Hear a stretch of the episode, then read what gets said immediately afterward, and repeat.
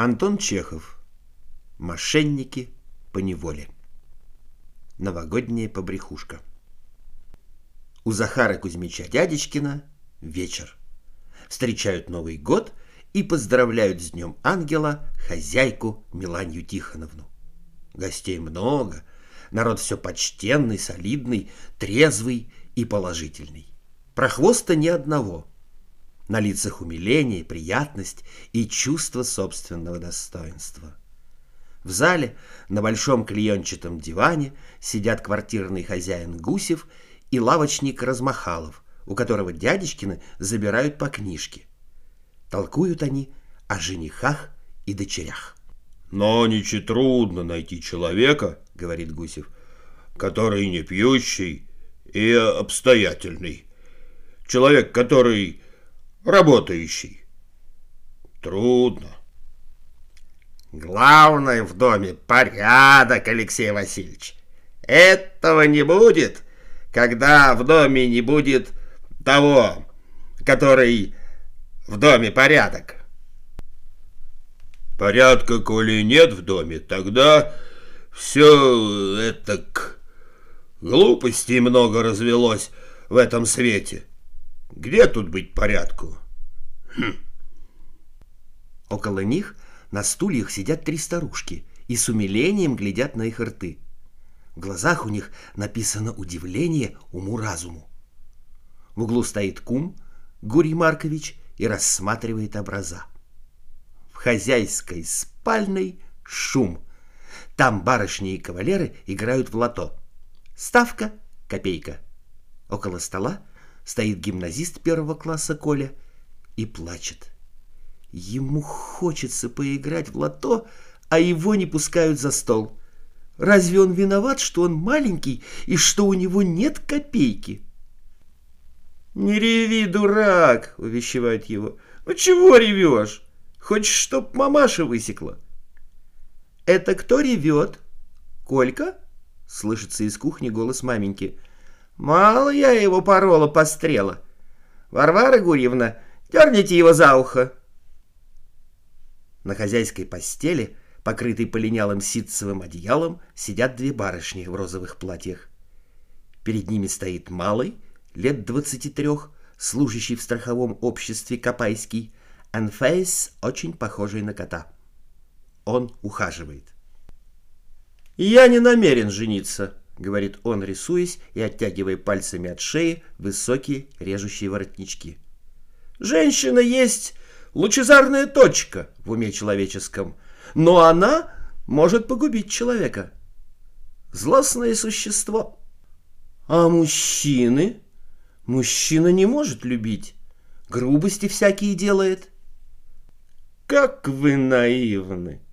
Я не циник и не скептик, а все-таки понимаю, что мужчина завсегда будет стоять в высшей точке относительно чувств.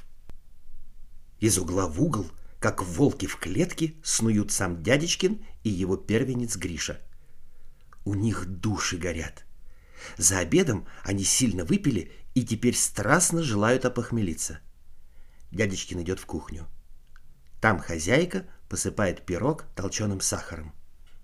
«Малаша!» — говорит дядечкин. «Закуску бы подать, гостям закусить бы!» «Подождут. Сейчас выпейте и съедите все. А что я подам в двенадцать часов? Не помрете, уходи. Не вертись перед носом!» «По рюмочке бы только, малаш! Никакого тебе от этого дефицита не будет. Можно?» «Наказание!» «Уйди, тебе говорят, ступай с гостями посиди. Чего в кухне толчешься?» Дядечкин глубоко вздыхает и выходит из кухни. Он идет поглядеть на часы. Стрелки показывают восемь минут двенадцатого. До желанного мига остается еще пятьдесят две минуты. Это ужасно. Ожидание выпивки — самое тяжелое из ожиданий. Лучше пять часов прождать на морозе поезд, чем пять минут ожидать выпивки.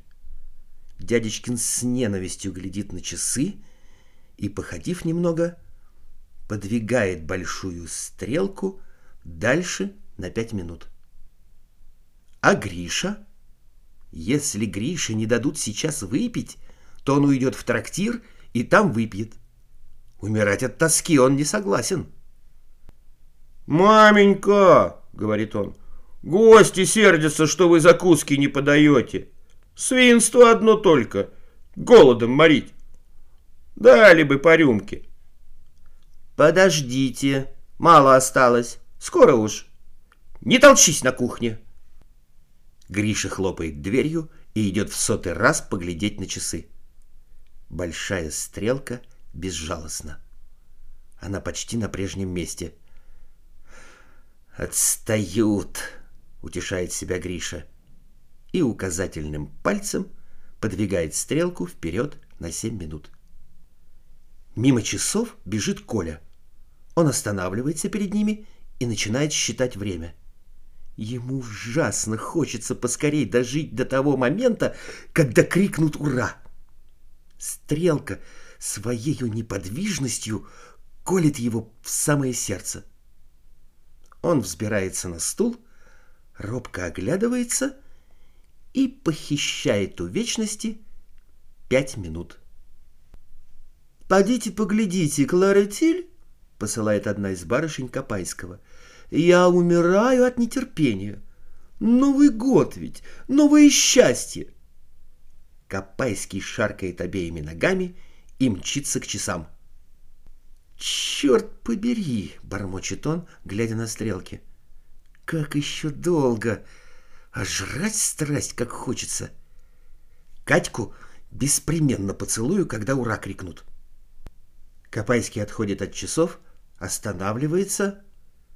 Подумав немного, он ворочается и укорачивает старый год на шесть минут.